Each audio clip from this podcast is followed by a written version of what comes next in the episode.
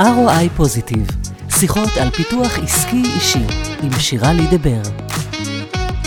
אתם מאזינים ל-R O I-Positive, איתי באולפן יהודית גריסרו, שהיא מקימה ושותפה בחברת מאזניים, לשעבר סמנכ"ל משאבי אנוש של חברת אל על, לשעבר תת אלוף בצבא, יועצת רמטכ"ל לענייני נשים, וגם מפקדת שלי בצבא.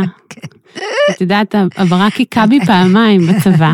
פעם אחת את, הכרתי אותך כרב סרן והגעת לדרגת תת אלוף, והשנייה זו מירי רגב שהכרתי כרב סרן, הייתה המפקדת שלי והגיעה לתת אלוף. פעמיים. אז המתכון זה להיות המפקדים שלי דבר. בדיוק. אבל רק הסדר היה צריך להיות הפוך. קודם כל, חברה ומכירה את לי, שירה ואחר כך. חכי, תכף אנחנו נדבר כן, על זה, כן. אבל אנחנו מתחילות בזה שאני נותנת לך קלף, אוקיי. סליחה, חבילה של קלפים, שנקראת אוקיי. תשעים ותשע דרכים להכיר, אוקיי. ואת שולפת אחד ועונה עליו במשפט. את רוצה להחליף? אני רוצה לרשום בפרוטוקול שיהודית מרמה. הקלף היה על איזו עבירה מתאים לי להיכנס לכלא. אוי מיי גאד. אוקיי, מהי המילה האהובה עליי? יש הרבה מילים שאהובות עליי, אבל נראה לי שמכולן אמונה. וואו, מילה שווה. אוקיי. כן. יופי, אז נתחיל אה, בלדבר על מה התכנסנו לדבר. Okay. והפעם את הצעת את הכותרת, שאותי מאוד סקרנה, ואת קראת לזה אומנות המינון. והשאלה הראשונה ששאלתי אותך, לפני שנפגשנו היום, הייתה, למה מינון ולא איזון? Okay. אז תגידי בכלל, מה זה מינון? למה לא איזון? ואיך זה קשור לחיים שלנו, בעיקר כמנהלים? כשאני מסתכלת, ההרהור באומנות המינון מגיע מהעולם של מנהיגות. והיות והייתה לי זכות גם להתבונן, גם להנהיג, וגם לא מעט לשוחח עם אנשים, להרצות ולשוחח על מנהיגות, אז זה, זה העלה בי הרבה מאוד הרהורים. ואחת המסקנות שהגעתי אליהם זה שיש פרק שלם במנהיגות שהוא אותם דברים שמלמדים מה לעשות, מה עם ההקשבה והמשמעות והחשיבה לטווח ארוך והאותנטיות. יש, לא אגיד שיש בדח מסודר או ספר הפעלה, אבל יש תחומים שברור שהם מרכיבים את המנהיגות. ואני אגב סבורה שמנהיגות זה לא דבר מולד, זה דבר נרכש. ויש עולם שלם שהוא בעיניי קשור לאישיות, לעולם הפנימי, שאת כל מה שאתה לומד ויודע ומרגיש, איך אתה מביא לכדי ביטוי. אם תרצי נקרא לזה העולם של הדליברי. ועוד דבר שלמדתי, שבעולם של הדליברי, המכשול הכי משמעותי בפני אנשים, יש לזה הרבה מילים, אני בוחרת לקרוא לזה אומנות המינון, יש מי שיגידו טקט, יש מי שיגידו ניואנסים, יש לזה הרבה שמות, אבל בסוף, המגע קסם הזה, של לדעת מתי, איך ומה, באיזה היקף, באיזה נימה. זוהי אומנות המינון. עכשיו אני אתן דוגמה. בעוונותיי הרבים אני גם אה, לא מעט אה, קוראת את, אה, את המקרא שלנו, וממש בשבוע האחרון פגשתי איזשהו מדרש בהקשר אחר לגמרי, ו, והמדרש הזה לימד משהו שאמרתי, וואו, את זה אני אביא לשיח שלנו. והמדרש דיבר על מצד אחד קמצנות, ומן הצד השני פזרנות. והתכונה הנכונה יושבת בדיוק באמצע, וקוראים לה נדיבות. זוהי אומנות המינון, שבקמצנות אתה שומר את הכל לעצמך, ובפזרנות אתה נותן את הכל לאחרים, ובנדיבות אתה גם שומר לעצמך, וגם נותן לאחרים. והשאלה, במה זה שונה מאיזון, אני פשוט, כל מה שאני אומרת, אני אומרת מתוך המיית ליבי, mm-hmm. אני חושבת שההבדל הוא, שכשמדברים על מינון בשונה מאיזון, העבודה הפנימית צריכה להיות הרבה יותר יסודית. אבל בכל מקרה, הדליברי הוא outcome של פנימיות. נכון. אגב, הוא גם של פנימיות וגם של דברים שאתה לומד אותם, שהם דברים שהם מקובלים לעשות אותם, או איזה נורמות שאתה הבאת כי למדת את זה ממישהו אחר. ואגב, כשמדברים על אומנות המינון, אז תחשבי על זה, כמה פעמים בחיים שלך ראית, שני אנשים עושים בדיוק את אותו דבר. אצל אחד או אחת זה נראה כך, ואצל האחר, האחר או האחרת זה נראה אחרת. כ- כתוצאה מכוונה אחרת? כתוצאה מהדבר המדויק הזה, שאני לא עד הסוף יודעת להמשיג אותו, אני רק יודעת שהוא יכול להיות מושג, באמצעות מודעות מאוד מאוד משמעותית, יכולת תחקור, וכוונה אמיתית. תגידי משהו על יכולת תחקור. את יודעת, יהודה מיכאי כתב, אני לא בטוחה שאני מצטטת מילה במילה, אבל הוא כתב, במקום בו כולם צודקים לא פורחים פרחים. ואת השאר אני אמשיך במילותיי, כשהכוונה היא, כשאתה רוצה להפרות משהו, אתה צריך כל הזמן לתחח את הרגבים. מתוך התיחוח יוצא, נוצר הקר שאפשר להצמיח. זה בדיוק הבסיס לתחקור. את יכולה לתת לי מילה שיש לה ריח פחות מאשים? או שזה רק קונוטציה שלי? א', אני חושבת שזה קונוטציה, אבל בואי נקרא לזה בחינת לב וכליות. אולי זה... אבל זה בדיוק העניין ש... דעת אחד הדברים שלמדתי, ואני יכולה להציע את זה למאזינים כאמת מידה, ככל שאנשים מדברים עם יותר סימני קריאה, סיכוי גדול שאין להם מושג על מה הם מדברים. גם אומרים שככל שאדם מתבטא בצורה יותר נחרצת, נחרצת ובטוחה, זה בפרופורציה מושלמת לבור הפנימי שלו. גם לפנימיות, אבל גם אפילו לידע, לדבר המאוד מאוד בסיסי. למה? כי העולם הוא מאוד מורכב, וכשמדברים בסימני קריאה ובנחרצות, אז לא מביאים בחשבון את המורכבות. ומי לא מביא בחשבון את המורכבות? מי שרמת ידיעותיו איננה מספקת. כי ככל שאתה יותר בקי, וככל שאתה יותר מנוסה, אז אתה למד שאין נוסחאות קסם. אז לפי התיאוריה שלך, אנשים ככל שהם מתקדמים בסולם החיים ואו הדרגות, כך הם נהיים צנועים יותר. אני, אני חושבת שכן. את יודעת, אני רוצה לספר לך משהו. אמרת שפרשתי מהצבא כתת אלוף. אני זוכרת את הימים שהייתי קצינה סגן משנה צעירה, והייתי בטוחה, משוכנעת, הנה, אני מגלה סוד שלא דיברתי עליו אף פעם, שאחד הדברים שהשאירו אותי בצבא, כי הייתי בטוחה שככל שאני אתקדם במעלה הדרגות, בסוף אני אגיע למין חדר כזה, כמו מלחמת הכוכבים, אני הייתי אוהדת של הז'אנר כנערה, ושם בטח יש את נוסחאות הקסם לכל הדברים המורכבים. ומה למדתי? לעבור בקריה, לא? ומה למדתי? שככל שהתקדמתי במעלה הדרגות, ה-to-do list שהייתי עושה כשלישת טייסת, זה הכלי העיקרי, ועוד הרבה מאוד, העמקה והקשבה והתבוננות ולמידה. לא רק שלא הגעתי למעבדה, אלא למדתי שככל שאני מטפסת במעלה הדרגות, יש פחות סימני קריאה והרבה יותר סימני שאלה.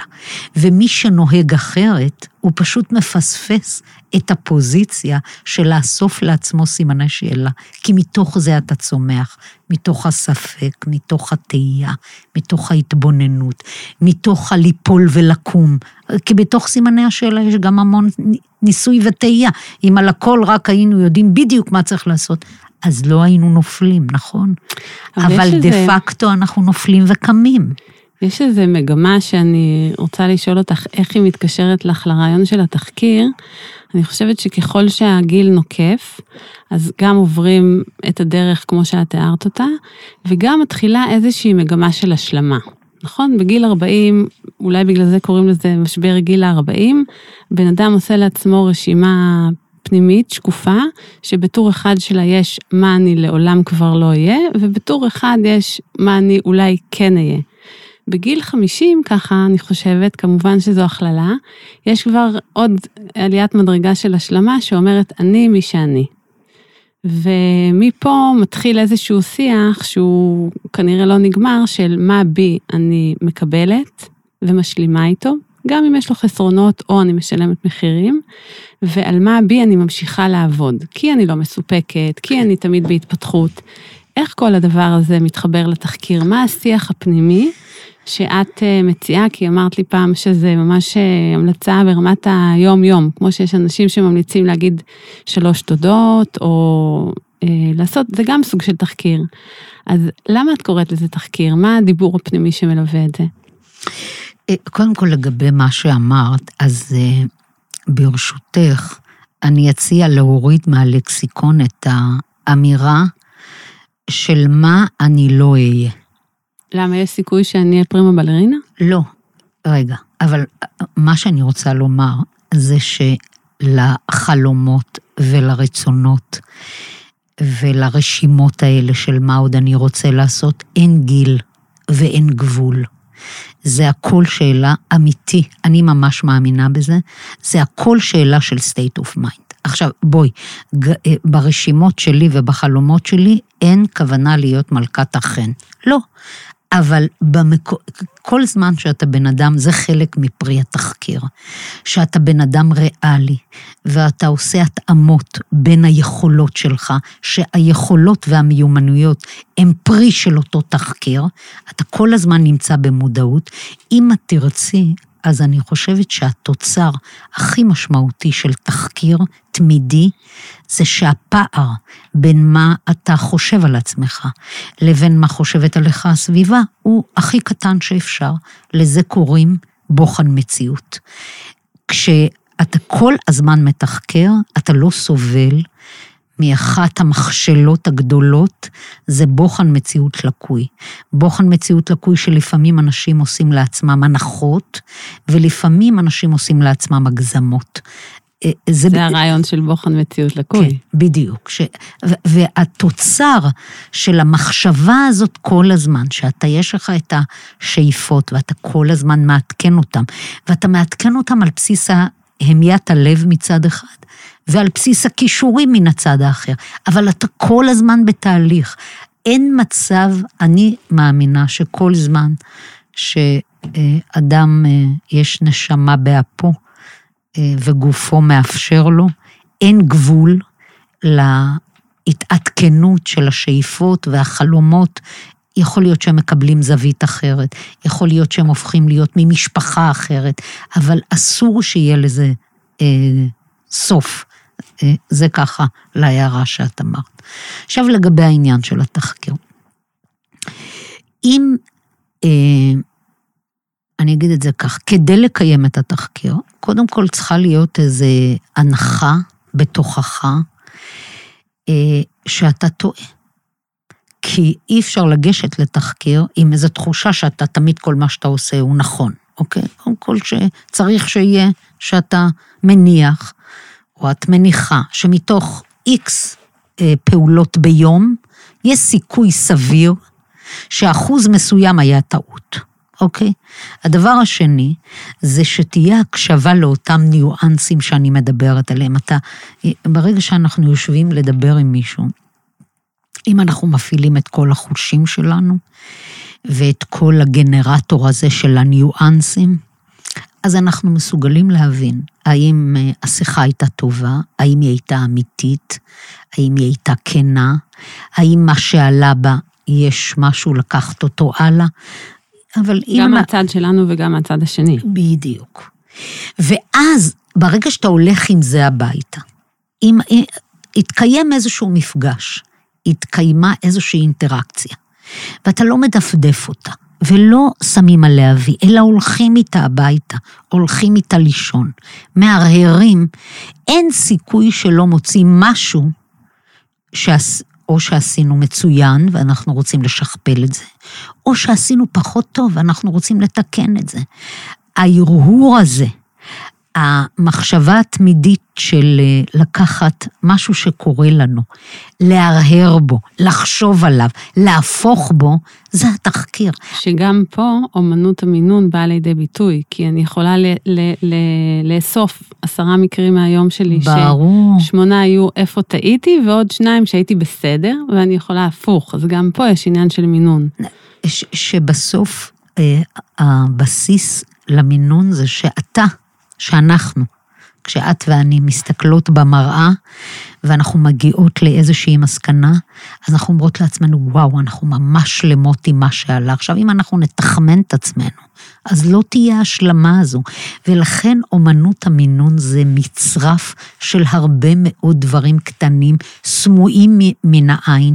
לא סתם אמרתי שהמנוע הפנימי הוא העיקר בתוך התהליך הזה, ועוד הרבה מאוד דברים אחרים, זה, זה לא משהו אחד שאפשר להצביע עליו. אבל כן אפשר גם, גם בהקשר הזה לדבר על המינון, שיש ברשימה היומית, אם תרצי זה יכול להיות גם שנתי וחודשי, כל עוד, כל עוד אדם עוצר רגע, כדי לסכם לעצמו, יש גם חלוקה של מעל לפני השטח ומתחת לפני השטח. נכון. כי מתחת לפני השטח זה כמו שאמרת, אם התרוקנתי או התמלאתי כתוצאה מהפגישה, אם יצאתי עצבנית או נינוחה, או הצד השני, אם הייתה אמת, אם הייתה אותנטיות. אבל יש גם רשימה מקבילה שהיא נקרא לזה עניינית. קיבלתי החלטה, להחלטה הזאת יש משמעויות, ומנהלים ממוצעים מקבלים הרבה מאוד החלטות ביום. וגם פה יש מקום לתחקר, ואני חושבת שזה דווקא עושים באופן יותר אינטואיטיבי נגיד. האם ההחלטה הזאת הייתה נכונה או לא, האם היא הייתה מבוססת על אינטואיציה או על דאטה או על השילוב ביניהם. אז גם בין הסמוי והגלוי יש איזשהו מינון שצריך לשים אליו לב, כי יש הרבה אנשים שנוטים לכיוון הזה או לכיוון האחר, ואז הם מפספסים, נוצר בליינד ספוט. גם כאן אני מבקשת לעשות את ההבחנה בין ההחלטות המקצועיות שמקבלים, שתמיד אפשר לתחקר אותם, יש קריטריונים, אנחנו מקבלות החלטה בנושא הקמה של משהו, אז בהקמה אנחנו בוחרות אילו קריטריונים יהוו הצלחה ואילו פחות, אז זה תחקיר של החלטה מקצועית ש... לטעמי הוא החלק הקל, כי אחת שהבאנו לתוך הארגון את התרבות הזאת כשגרה, ויצרנו בסיס נתונים, ויצרנו קריטריונים, אז זה די נוסע לאוטומט. ו- וזו כן, משימה... לא רואה שמקום ללב וכליות בהחלטות המקצועיות? יש, אבל אני חושבת שאחת שיש אמות מידה מדידות, אז הן מקבלות בצדק את מירב תשומת הלב. המשלים לזה, וזה בדיוק העניין, אומנות המינון מדברת על החלק המשלים של זה. גם כשהתקבלה החלטה, במקום שבו מסרנו את ההחלטה, איך, איך עשינו את זה? האם הרגשנו שהרתימה הייתה מספיק טובה, שהעברת המסר הייתה אמיתית ומדויקת, ולא לא גרענו ולא הוספנו. כמה אנחנו מאמינים ומתכוונים לכל מה שאמרנו. עכשיו, אני לא תמימה, אני באה מתוך העולם העסקי, אני עדיין מצויה בתוך העולם העסקי, ואני ממש לא מתכוונת להיות יפת נפש, ואני מבינה לגמרי שיש גם מקום לאריזה, יש תוכן ויש אריזה, וזה בסדר גמור. ובלבד שהיחס בין התוכן, זה המינון, לבין האריזה הוא סביר. את שואלת אותי ככה כאצבע, אם משקיעים באריזה עשרה אחוז ו-תשעים אחוז תוכן, זה אחלה. אבל אם חס וחלילה, זה תשעים אחוז אריזה, ו-עשרה אחוז תוכן זו בעיה גדולה. שזה אחלה שאלה לתחקיר. נכון. יש בעולם רפואה מונח שאני מאוד אוהבת שנקרא bedside manners.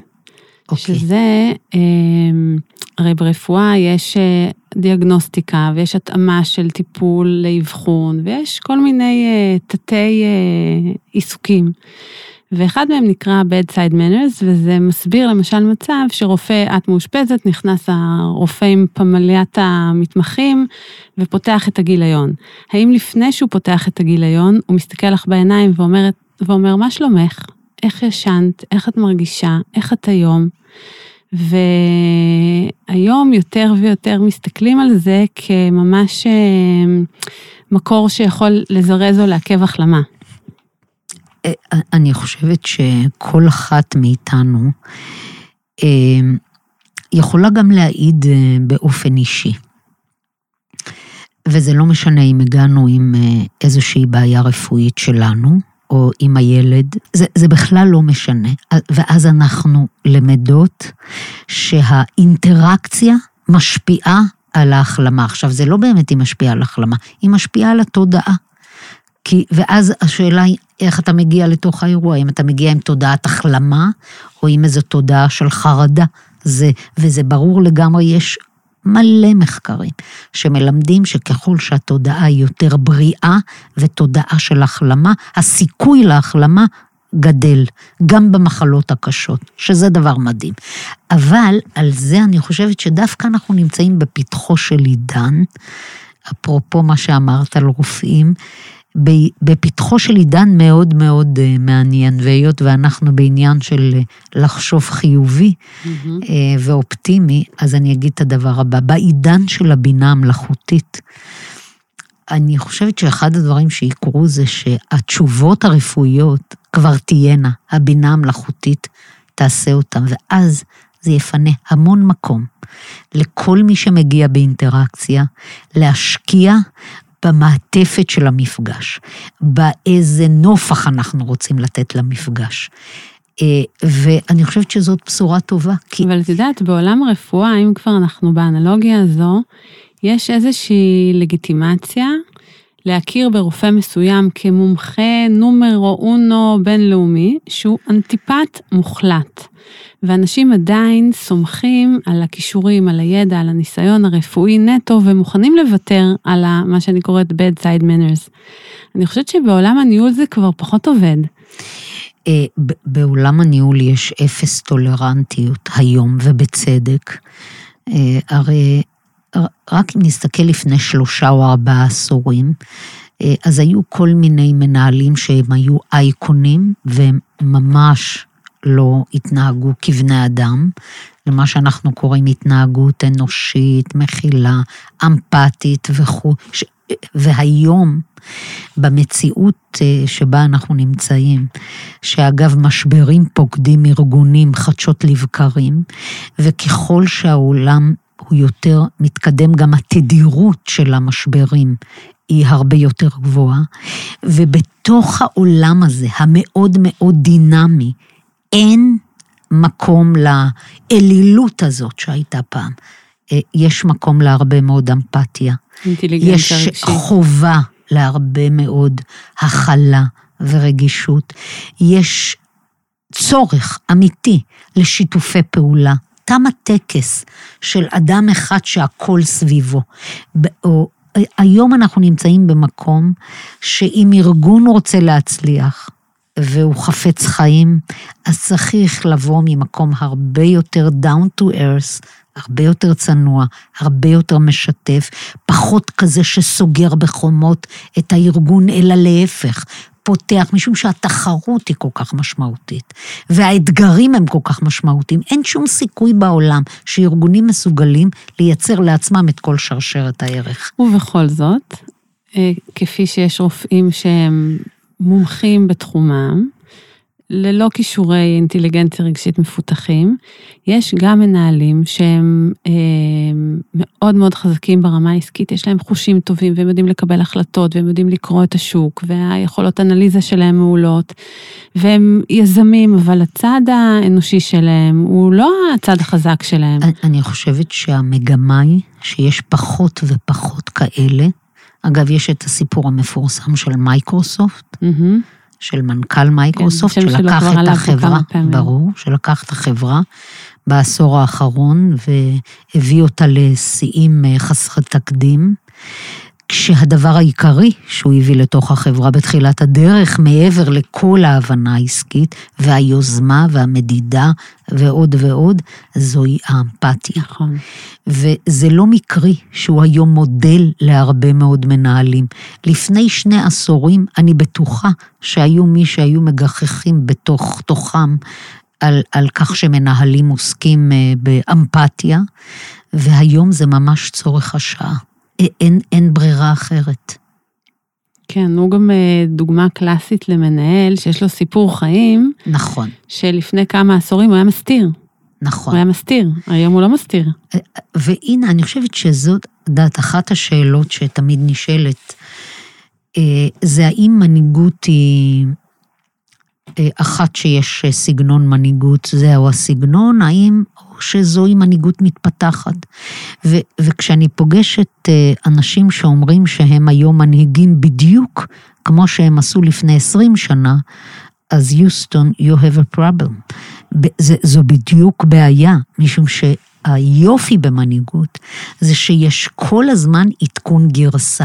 אתה כל הזמן מתעדכן, ביחס למה שקורה בעולם העסקי, ביחס למה שקורה לאנשים, הרי הדורות פה מתחלפים, ביחס למה שקורה בקשרי הגומלין, בין אה, בני אדם, בין קבוצות של אנשים, ואחת ה... ומנכ"ל מייקרוסופט הוא באמת דוגמה מעולה, של מישהו שכל, אפרופו תחקיר, כל הזמן מתעדכן ומשתפר, אה, וזו דוגמה מצוינת, זה תוצר, של הרהור, של תחקיר פנימי, של מודעות, חיים. ושל ניסיון סיפור חיים. חיים גם. ברור.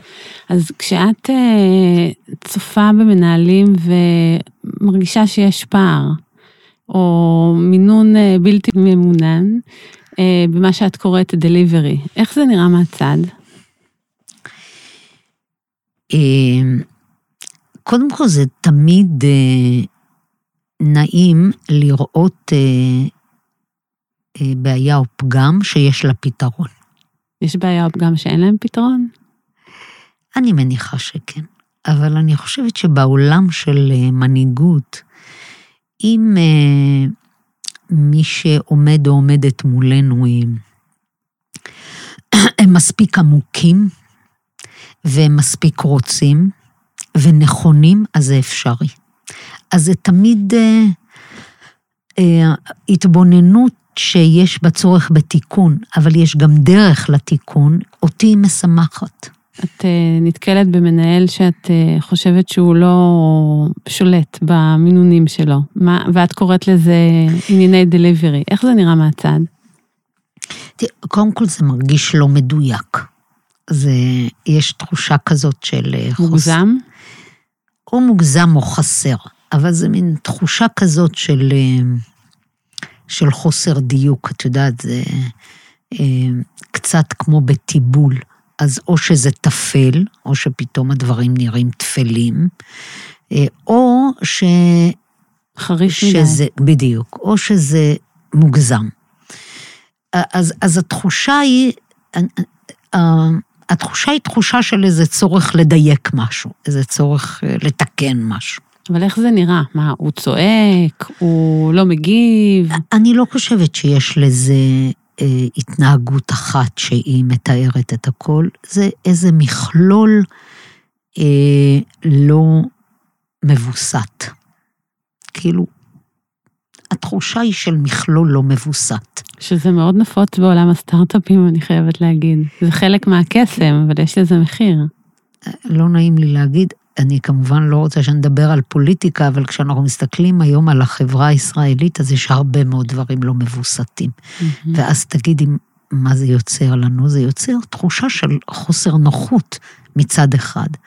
ומצד שני, זה נוצר, נוצרת גם תחושה של, וואלה, אפשר לעשות פה שינוי, אפשר לעשות פה תיקון, וזה דווקא החלק המעודד בתוך האירוע. אז, אז חוסר ויסות הוא בכלל יוצר תחושה לא נעימה. גם אפשר. לבן אדם? או למי שמקיף זה, אותו? זה עכשיו תלוי, זה בדיוק תלוי בבוחן המציאות. כי אני חייבת להגיד, אני חייבת להגיד ש... תיאורטית, כל מה שדיברנו עד עכשיו, בונה עולם שהוא כאילו העולם, הגרסה העדכנית של העולם, לפחות של מנהיגות וניהול ועבודה, זה שמישהו לא אנושי פלוס נפלט החוצה ואין לו מקום. אין דיאט, את עברת אלפים רבים של אנשים תחתייך, וגם אני מכירה כמה. יש הרבה אנשים שקמים בבוקר לעבודה, והם לא מרוצים, ואחוז ניכר לא מרוצים בגלל הפקטור האנושי, בדרך כלל הבוס. כלומר, בזמן שאנחנו פה מדברות ומתארות אה, עולם אנושי ורווי באינטליגנציה רגשית, יש הרבה אנשים שאפילו עוברים התאמרות, אבל אני אשים רגע בצד את המקרים הקיצוניים, חוסר פרגון, חוסר הכרה בערך, חוסר בהירות מלמעלה למטה, שמשפיעה על איזושהי תחושה של בלבול מתמיד. את יודעת, את מעלה נקודה מאוד מעניינת. ראשית, התחושות האלה אצל האנשים, הן גדלות ומתגברות, ככל שהמודעות שלהם, נכון. כעובדים. ויש לגיטימציה חיצונית גם. בדיוק. לכך שיש חלופה אחרת. הרי אם נחשוב על ההורים שלנו, mm-hmm. אז מה שאפיין לפני ארבעה או חמישה עשורים, זה אנשים מאוד קנועים, כאילו אם היינו צריכים לשים על רצף את כל העובדים. גם בזוגיות אגב. נכון. אבל בואו בוא נדבר רגע על עובדים. אם היינו צריכים לשים על רצף את כל העובדים בארץ, אז בקצה אחד היו אנשים מאוד מאוד קנועים, שמבחינתם זה ראה וקדש, ובקצה השני כאלה שבטוחים שכל יום הם יכולים להיות המנכ"ל, רק עוד לא הגיע שעתם. אוקיי? ואפרופו המינון, לא זה ולא זה, זה הדבר הבריא, גם לאנשים וגם לארגון. עכשיו, אחד הדברים שאנחנו עדים לו, שיש הרבה פחות, הקבוצה של הקנועים מתמעטת, והקבוצה של האנשים שנקרא להם הגדילי ראש, גדלה. אז קודם כל זה, זו סיבה אחת לתחושה. וזה אחד הדברים שדוחפים כל הזמן את המנהלים, למקום שבו צריך לסגל גם מיומנויות אחרות. רק שהקצב של ההתפתחות של העובדים, של המודעות שלהם, הוא כנראה יותר מהיר מהקצב של המודעות של המנהלים. את חושבת? אני חושבת. אני חושבת שה... במיוחד היום כשיש את הרשתות החברתיות, ועל כל דבר משתפים, ועל הכל מדברים, אז הקצב של התגברות המודעות הוא מאוד משמעותי, ואני לא רואה שהקצב, גם שכל הזמן יש מנהלים שמתפתחים, אבל אני לא רואה שהם מצליחים להדביק את הקצב. אז באופן כללי, הפער ישנו, ואני מקווה שיום אחד אני לא רואה את העובדים חוזרים למקום אחר, ולא תהיה ברירה, מנהלים יצטרכו להאיץ. וגם כל אחד עושה עם עצמו עבודה תמיד, כי בסוף nobody is perfect. נכון. ואני מסתכלת, אגב, באמת, אם אנחנו רוצים להיות גם קצת סובלניות וסלחניות, אז נדמה לי, שבהרבה מאוד ארגונים היום יש הרבה יותר מודעות למה שקרוי מחוברות, ו, ואת יודעת, ה-well-being של העובדים, והדרכה, והעצמה. אנחנו רואים שהדבר הזה כל הזמן גדל ומתפתח, אז מטבע הדברים הוא מציף גם את הפערים. מאלץ ש... להתמודד. בדיוק. זאת אומרת, יכול להיות שהבעיות היו גם קודם, אבל היום מדברים עליהם. ובעיניי זאת ברכה, דעת זה לוקח אותי למקום אחר לגמרי, כשמדברים על הטרדות מיניות, אז אני, אני, מהניסיון על הטרדות מיניות בצה"ל, ככל שהתלונות מתרבות, זה לא אומר שהתופעה היא יותר גדולה, כן. זה אומר שהמודעות של אנשים לכך שהתופעה היא פסולה, הולכת וגוברת, וזוהי נקודה חיובית, היא לא בהכרח שלילית. אני חייבת ו... לפתוח פה סוגריים רגע, כי בעודי תחת פיקודך קיבלתי צ'ופר, וליוויתי איזה משלחת אה, של בכירים מחול, בזיכרון שלך אולי עוד יש סיכוי שאת גם זוכרת את זה, ובוא נגיד קצין בכיר הטריד אותי. ובאתי אלייך למשרד, וסיפרתי לך את זה כאנקדוטה, כאילו איזה קטע שקרה ככה וככה וככה, ואת אמרת לי, מיד תתלונני עליו. ואני אמרת לך, לא, מה, לא צריך, כזה, ולא התלוננתי. אבל את מאוד ניסית לשכנע אותי, ואחר כך כשקיבלת את המינוי של התת אלוף, אמרתי, הרווחת אותו ביושר, כי ברגע האמת, בשעת המבחן, תודה. היית מוכנה לגבות אותי, ולא אלוף משנה שהיה בכיר הרבה יותר ממני. סגרתי כן, סוגריים. אז, אז קודם כל תודה, וזה באמת היו בשנים שעוד לא... כן, שזה לא היה, לא, זה לא היה עידן מיטו והבונטון של היום, אבל אני ממש מאמינה בכל נימי נפשי שככל, וזה בכלל לא משנה מהי התופעה. האם התופעה היא יושרה? האם זו מקצועיות במלאכה שאתה אמונה, שאנחנו אמונות עליה? או מעולם האתיקה? ככל שיש יותר כלי ניטור, וככל ששמים יותר דברים על השולחן ומדברים עליהם, הסיכוי לתיקון גובר. מתי זה יגיע לממשלה שלנו, המשפט הזה? את יודעת, גם על זה... אני אופטימיות, את אומרת. כן, אני אופטימית מהסיבה שכשאני מסתכלת היום על מה שקורה בחברה הישראלית, אז כמובן הלב נחמץ נוכח השסע והכיתוב, ומן הצד השני, אחרי הרבה מאוד שנים, יש שיח על הדברים האמיתיים.